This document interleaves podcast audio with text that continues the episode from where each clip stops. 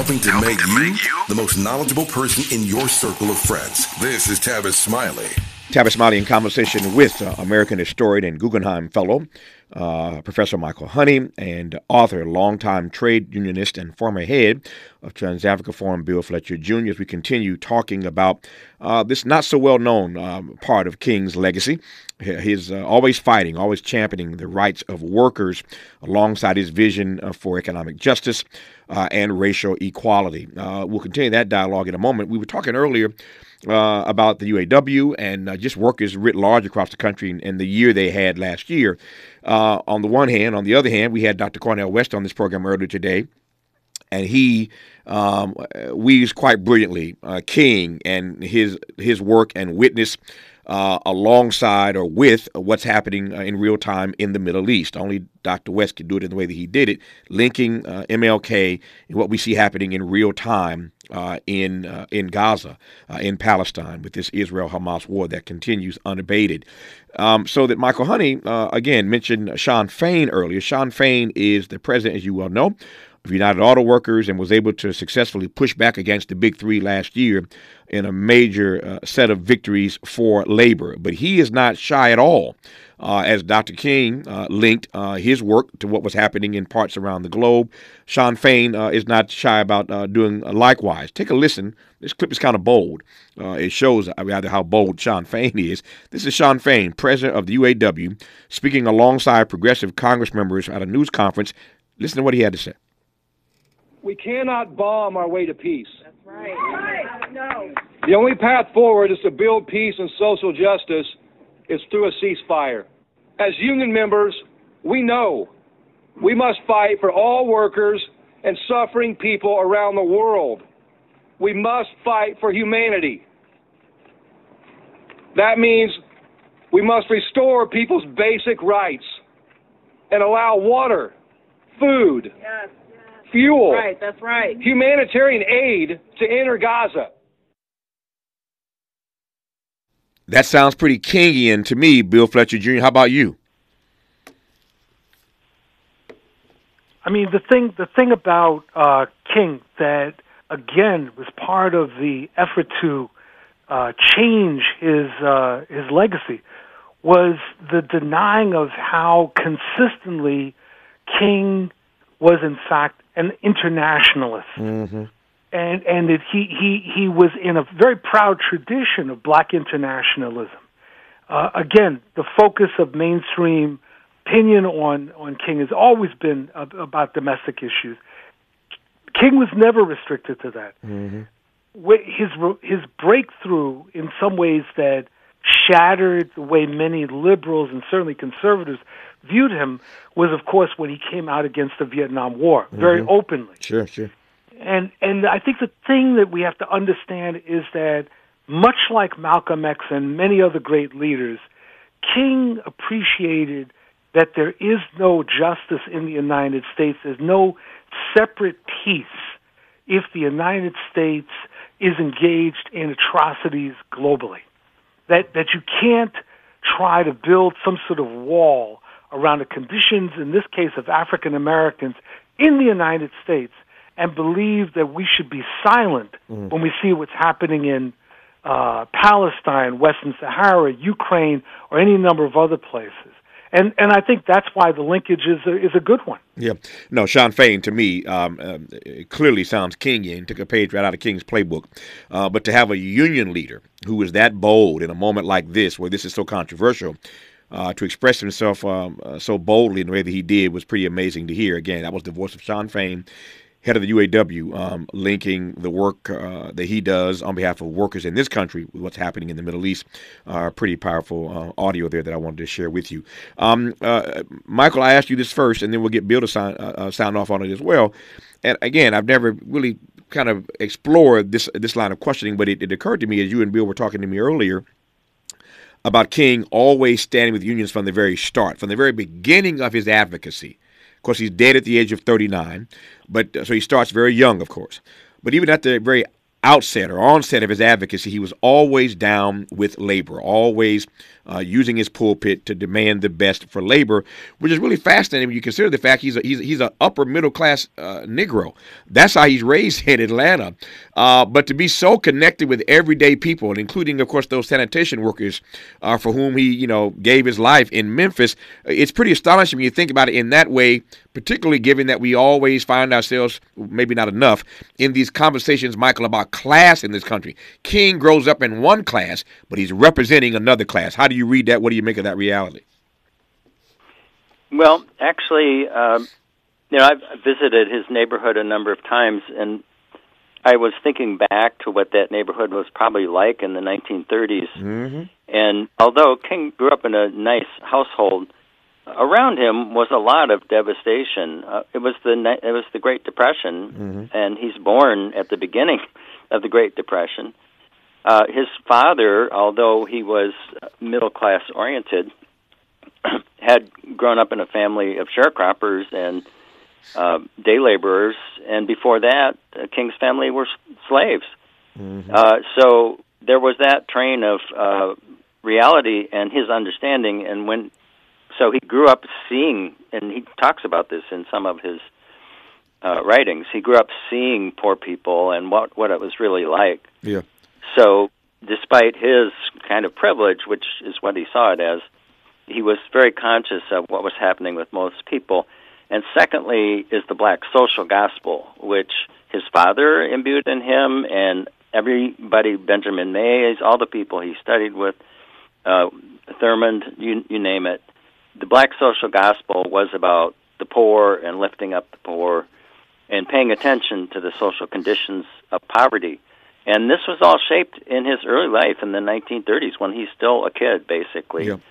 It, and then World War II, World War II, this really strong anti-imperialist, you know, framework at Morehouse, every place in black academia, he was also imbibing that. So by long before actually Montgomery, he had this very strong uh, global and class Mm-hmm. sort of view.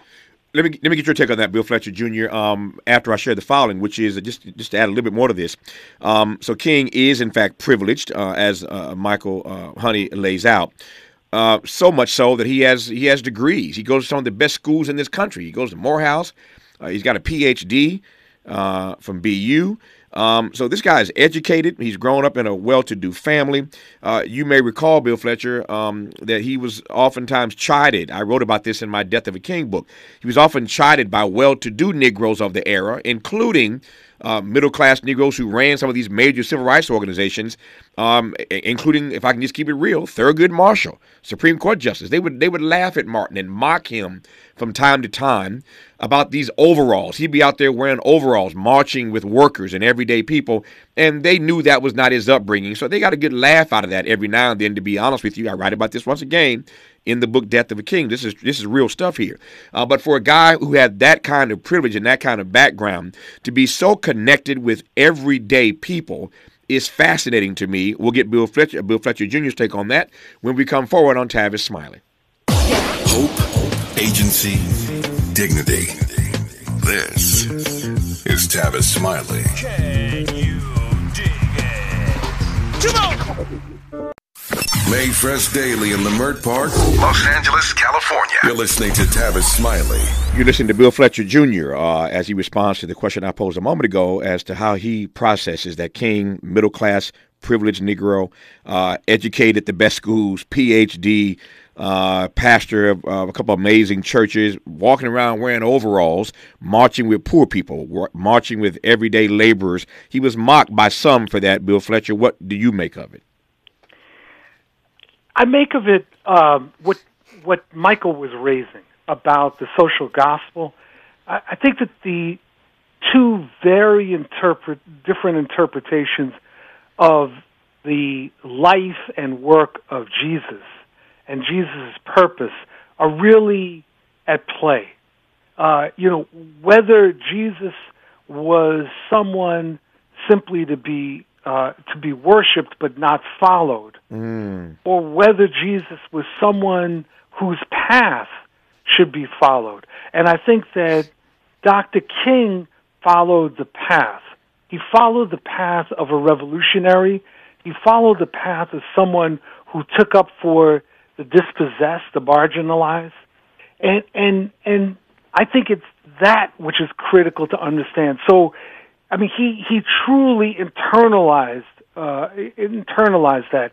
And unfortunately uh, there are too many people, including within Black America, who who look at Jesus as uh, more of an idol Mm-hmm. than than someone whose path should be followed, should be replicated. Yeah. So I think in some ways to to, to be a uh, to follow Dr. King is really to follow the path that Jesus was laying out. Yeah. Uh, Martin said it more than once. Dr. King said it more than once. He said, I love Jesus Christ. It's these Christians. I, I love Jesus Christ. It's these Christians I have difficulty dealing with sometimes. Let me ask you right quick here, uh, Bill Fletcher Jr. In, in, in real time, how do we best link, as King did then, how do we in late modernity right now link economic justice with racial equality? How, how do we do that?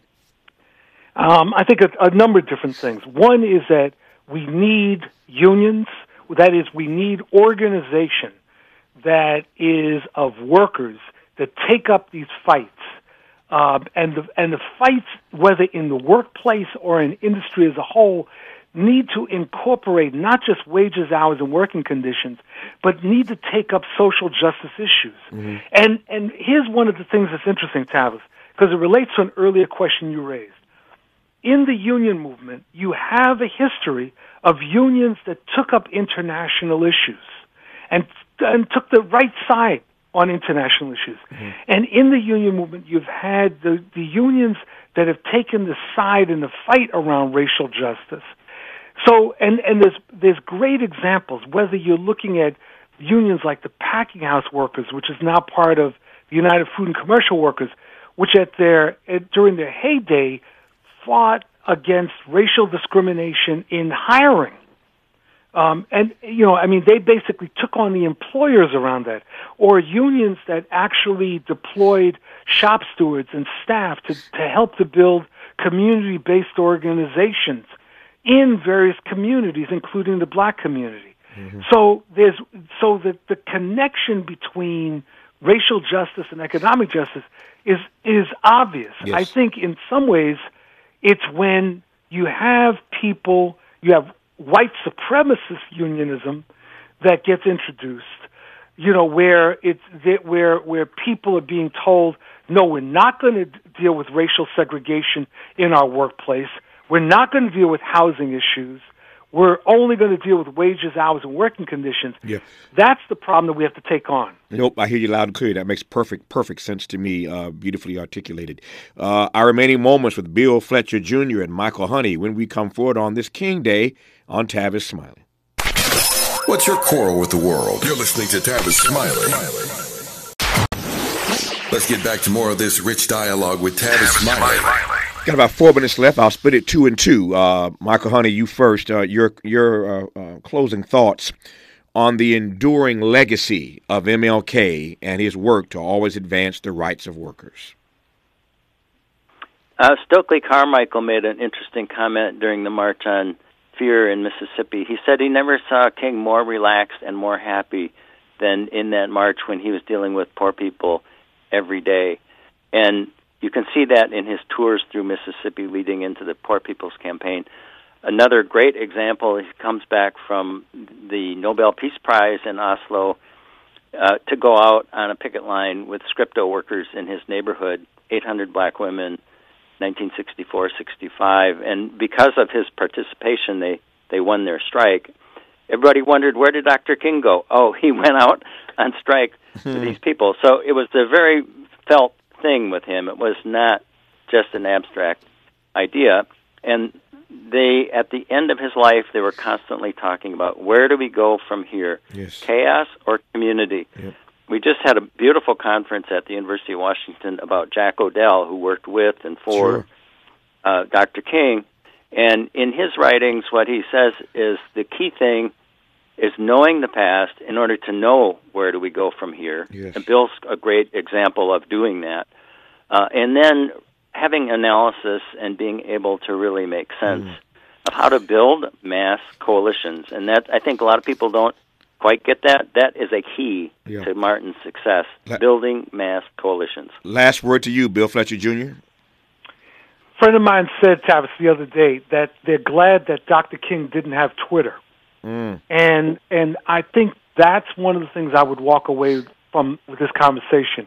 The King was about building movements and about organization. He wasn't just about shouting at oppression.